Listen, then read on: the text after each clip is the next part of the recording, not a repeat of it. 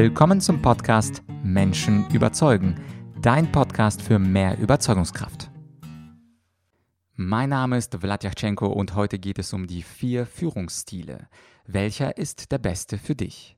Und zwar ist diese Folge sowohl für Chefs als auch für Mitarbeiter. Das heißt also, wenn du Chef oder Chefin, Abteilungsleiter, Abteilungsleiterin bist und ein Team führst, hilft dir diese Folge dabei, deinen eigenen Führungsstil zu analysieren und dir auch zu helfen bei der Selbstreflexion über den eigenen Stil, ob du und wie du bei einzelnen Mitarbeitern führen kannst, besser führen kannst.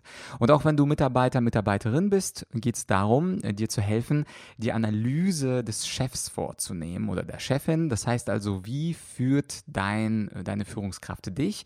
Und wenn dir der Führungsstil nicht gefällt, möglicherweise auch darüber in einem 1 zu 1 Gespräch zu reden und möglicherweise den passenderen Führungsstil für dich beim Chef zu erbitten. Denn idealerweise kann sich eine gute, agile, dynamische Führungskraft an den jeweiligen Mitarbeiter anpassen. Wie das geht, dazu kommen wir eben in dieser Folge. Aber ganz allgemein gesprochen gibt es vier unterschiedliche Arten, wie ein, man Menschen führen kann. Und zwar gibt es erstens den autoritären Führungsstil, zweitens den kooperativen Führungsstil, drittens den laissez-faire Führungsstil und viertens den situativen Führungsstil, den ich schon angedeutet habe. Und alle diese Führungsstile, alle diese vier haben Vor- und haben Nachteile. Und insbesondere der situative Führungsstil ist gerade für den, das 21. Jahrhundert besonders interessant. Zudem kommen wir, wie gesagt, als viertes.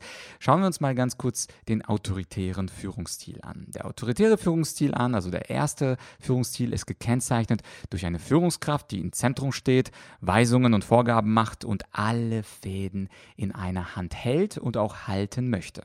Der Vorteil bei diesem autoritären Führungsstil ist klar, die Entscheidungen werden schnell getroffen. Das heißt, der Chef sagt einfach, wo es lang geht. Es gibt keine langatmigen Diskussionen, es gibt keine Debatten, es gibt gar keine Meetings, wo man vier, fünf Stunden über die Ausrichtung dis äh, diskutiert, sondern der Chef macht eine Ansage und die Mitarbeiter wissen genau, was sie zu tun und zu lassen haben.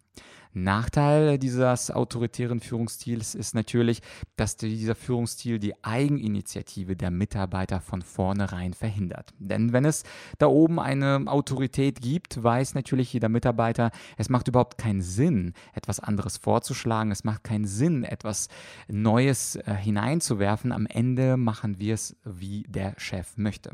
Das ist also jetzt kein kein Argument gegen oder für den autoritären Führungsstil, sondern das sind eben die Kennzeichen. Und man muss wissen, was eben die Vor- und Nachteile sind. Und manchmal hat es durchaus Vorteile, wenn man autoritären Führungsstil an den Tag legt.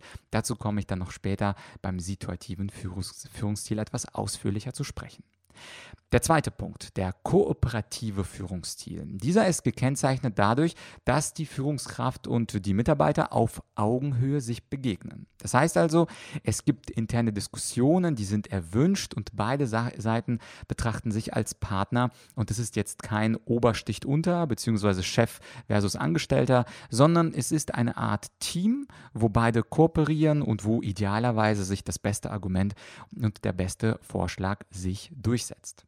Vorteil dieses Stils ist natürlich die erhöhte Motivation der Mitarbeiter, denn dadurch, dass sie am Entscheidungsprozess partizipieren, entwickeln sie auch Ideen, entwickeln sie auch den Mut, auch mal eigene Meinungen zu äußern, auch dem Chef zu widersprechen und dadurch entwickeln sie letztlich eine höhere Selbstständigkeit in Teamdiskussionen, aber auch bei der selbstständigen Arbeit am Rechner. Ja, und der Nachteil, der liegt natürlich darum, dass diese offene Diskussionskultur, die ja manchmal äh, geht ja so weit zu flachen Hierarchien, dass Entscheidungen einfach zu lange brauchen, weil Meetings einberaumt werden, es wird ständig diskutiert, jeder möchte seine Meinung dazu geben, soll es so oder anders gemacht werden.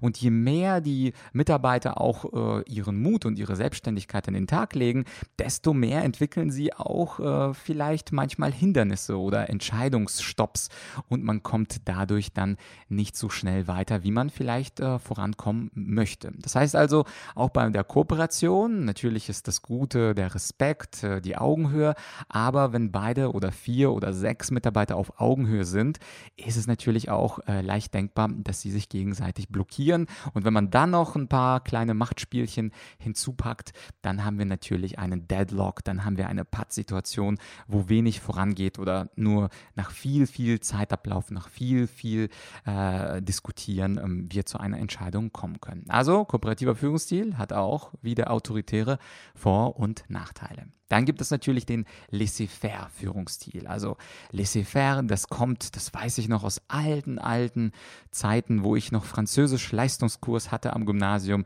Laissez-faire heißt einfach nur machen lassen.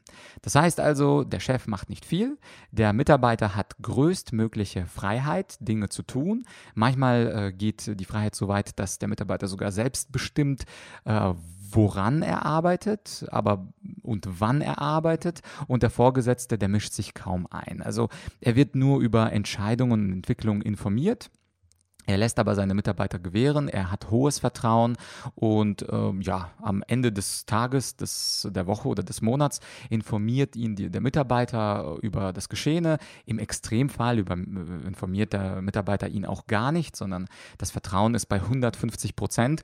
Ähm, und ja, der Chef will vielleicht manchmal auch gar nicht wissen, wie einzelne Projekte zu Ende laufen. Das heißt einfach nur machen lassen.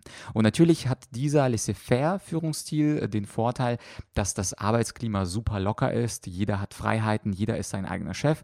Und natürlich gerade für kreative Berufe ist das von absolutem Vorteil, wenn man eben keine Vorgaben macht, keine Meetings reinsetzt, weil äh, die Menschen ungestört eben ihre eigene, äh, ihrer eigenen Kreativität den freien Lauf lassen können. Und der Nachteil, das ist natürlich die fehlende Kontrolle und manchmal oder auch häufiger mal ähm, die fehlende Disziplin. Denn dadurch, dass wir Menschen gewähren lassen, gerade die nicht so motivierten oder nicht äh, große Leistungsträger, ja, sie verstecken sich manchmal hinter den Aufgaben. Sie müssen ja auch nicht äh, kontrolliert werden und liefern die Arbeit zu spät oder gar nicht ab. Und da kommt es ähm, darauf an, dass die Menschen wirklich motiviert sein müssen, um selber ähm, dann äh, Ergebnisse abzuliefern, beziehungsweise auch gar nicht darüber zu berichten, sondern auch einfach nur gute Arbeit zu machen. Also Laissez-faire-Führungsstil, auch der hat diese Vorteile des, der Lockerheit, der Kreativität, aber die Nachteile der manchmal fehlenden Kontrolle und manchmal fehlenden Disziplin. Ja, und jetzt kommen wir zum Allheilmittel. Bisher dachtest du wahrscheinlich, ja, was ist das denn? Also der Laissez-faire ist nicht gut, der Kooperative ist nicht ideal und der Autoritäre, der passt doch gar nicht. Ähm, wir kommen zum vierten und das ist äh, die Lösung aller der Probleme bei den Führungsstilen. Und zwar äh, kombiniert der situative, der vierte Führungsstil, die Vorteile aller anderen drei Führungsstile. Und was heißt jetzt situativ führen? Was heißt jetzt eine, eine, äh, ein situativer Führungsstil? Dabei passt die Führungskraft ihr Verhalten an den sogenannten Reifegrad des jeweiligen Mitarbeiters an. Und in der Wissenschaft unterscheidet man vier unterschiedliche Reifegrade bei Mitarbeitern. Also es kommt darauf an, wie reif, wie kompetent, wie entwickelt der Mitarbeiter ist. Es gibt eine niedrige Reife, es gibt eine niedrige bis mittlere äh, Reife, es gibt eine mittlere bis hohe Reife und es gibt eine hohe Reife eines Mitarbeiters. Gehen wir das einmal etwas genauer durch. Bei der niedrigen Reife sollte, also das heißt, der Mitarbeiter ist ganz neu, vielleicht gibt es auch eine Branche, wo es ganz klare Aufgabenzuweisungen gibt, wo es also nicht unbedingt um viel Kreativität geht. Da sollte die Führungskraft Führungskraft klare Anweisungen geben, die der Mitarbeiter zu 100 Prozent auch umsetzt. Also es entspricht so ein bisschen dem oben beschriebenen autoritären Stil. Die Führungskraft sagt und der Angestellte führt es zu 100 Prozent um. Gerade bei der niedrig äh, niedrigen Reife empfiehlt es sich auch ganz klare Guidelines äh, zu erstellen. Also Schritte, wenn das passiert, solltest du erstens, zweitens, drittens, viertens, fünftens tun. Das heißt also, das erleichtert auch den Mitarbeiter, falls er Fragen hat, ähm, die Arbeit, indem er eine ganz, ganz äh, neudeutsch äh, formuliert eine ganz, ganz klare Roadmap, Roadmap hat, was er dann zu tun hat.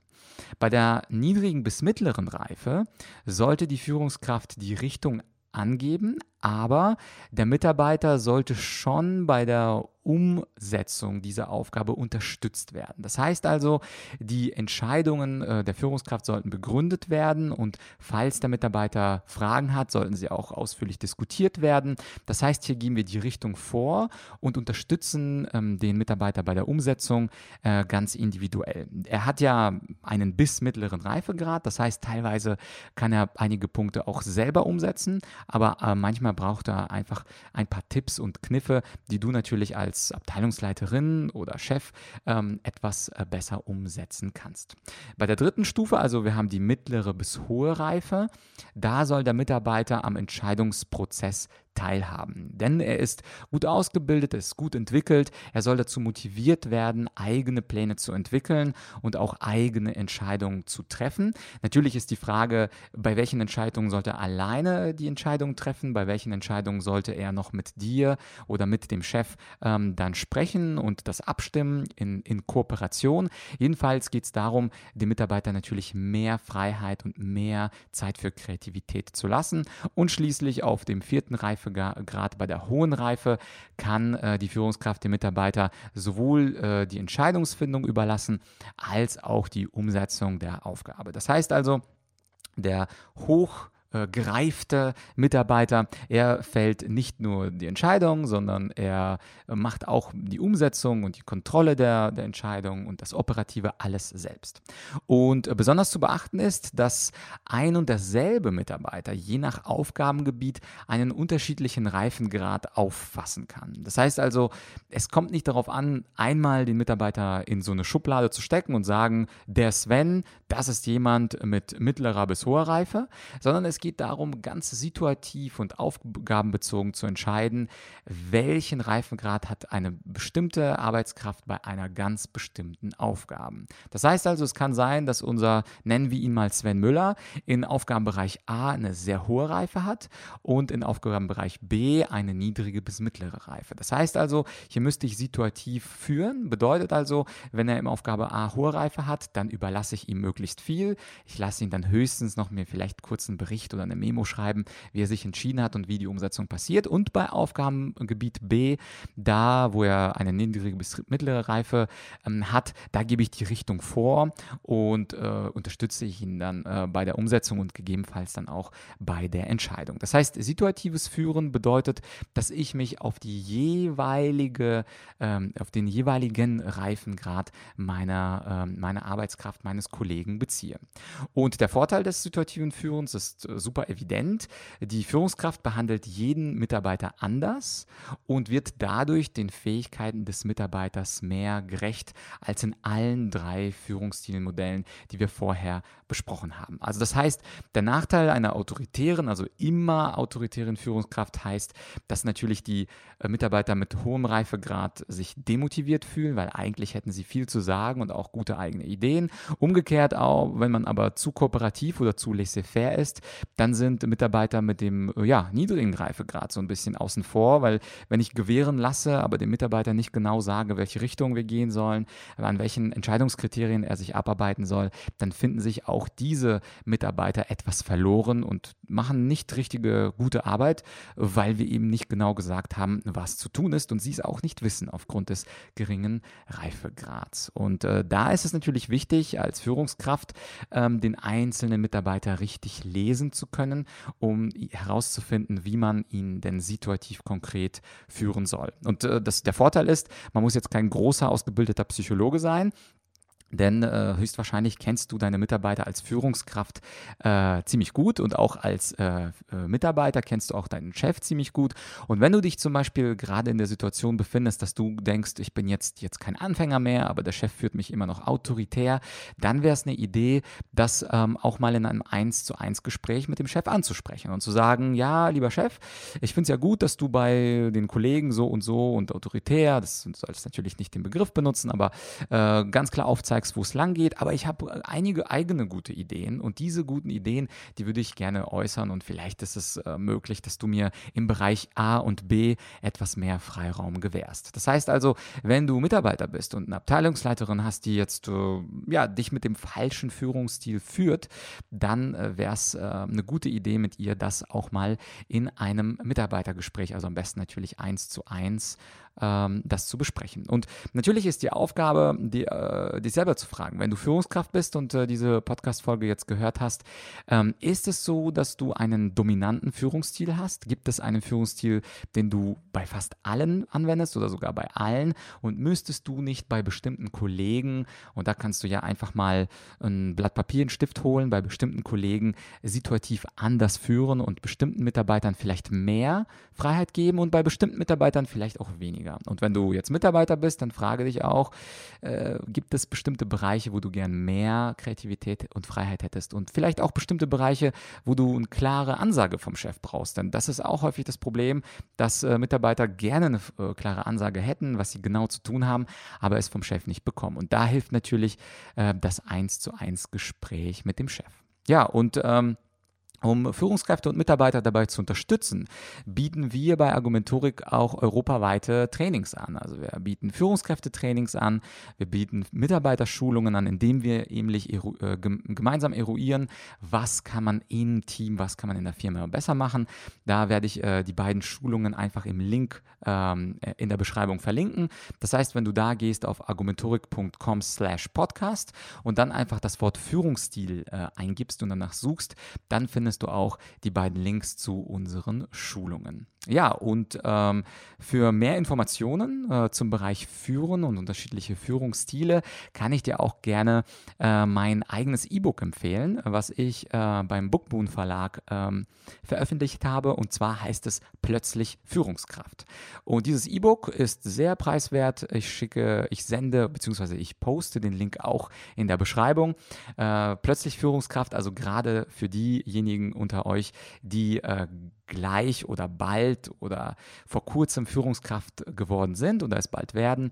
Da gibt es auf jeden Fall sehr viele praktische ähm, Hinweise, unter anderem zum situativen Führen, aber natürlich auch viele weitere praktische Tipps, wie man dann den Alltag als neu frisch gebackene Führungskraft ähm, meistert. Und wenn du ein Gefühl hast, das war eine gute Folge, ich hätte eigentlich Lust, eine kleine Debatte im Unternehmen anzustoßen, mit meinen Kollegen, mit meinem Chef, mit meinem Abteilungsleiter, äh, mit meiner CEO, also wem auch immer, und über die Vorteile äh, dieser unterschiedlichen Führungsstile mal zu sprechen, dann würde ich, äh, würde ich mich freuen, wenn du diese Folge mit deinen Kollegen oder mit deiner Chefin, Chef teilst und dir anschließend in eine Debatte kommt. Also gerne einfach den Link zu dieser Folge über Social Media oder einfach als Link äh, über Podbean oder was auch immer einfach per Mail teilen und gerne darüber diskutieren. Denn das ist ja das Schöne, man kann ja im Unternehmen selber beeinflussen, wie man miteinander redet und manchmal muss man leider auch ein bisschen offenen Kritik daran üben, wenn der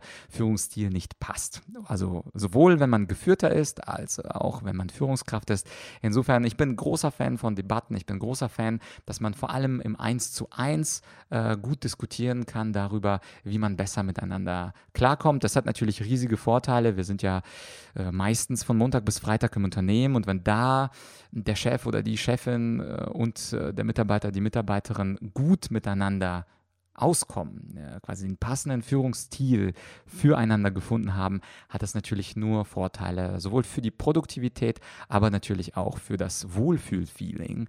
Ähm, denn das ist natürlich bei der Arbeit auch wichtig, nicht nur produktiv zu sein, sondern sich auch wohlzufühlen. Und zwar sowohl als Chef, Chefin, als auch als Mitarbeiter und Mitarbeiterin. Also empfehle ähm, diese Folge gerne weiter, wenn du ähm, darüber sprechen möchtest. Und äh, natürlich würde ich mich auch freuen, wenn du es noch nicht getan hast, dass du den Podcast abonnierst und wenn du diese Folge und alle anderen Folgen bewertest. Dazu die ähm, Erläuterung auf bewerte.argumentorik.com. Ja, das war's also für dieses Mal. Diesmal mit einer Solo-Folge. Und äh, nächstes Mal gibt es dann mal wieder eine Interview-Folge. Das heißt, nächste Woche sei gespannt. Ich werde nicht verraten, wer Gast ist, aber es gibt einen sehr provokanten und interessanten Gast in der nächsten Folge. Wenn du den Podcast abonnierst, wirst du sie nicht verpassen. Und wie gesagt, ich würde mich freuen, wenn der Podcast Menschen überzeugen, mehr, ähm, mehr Leute erreicht. Also ich habe nichts dagegen, wenn du den äh, deiner Mutter, deinem Nachbarn, Nachbarn, äh, deiner Kollegin oder deiner großen Liebe weiterempfiehlst. Also, das war's für dieses Mal. Wir hören uns beim nächsten Mal. Dein Vlad.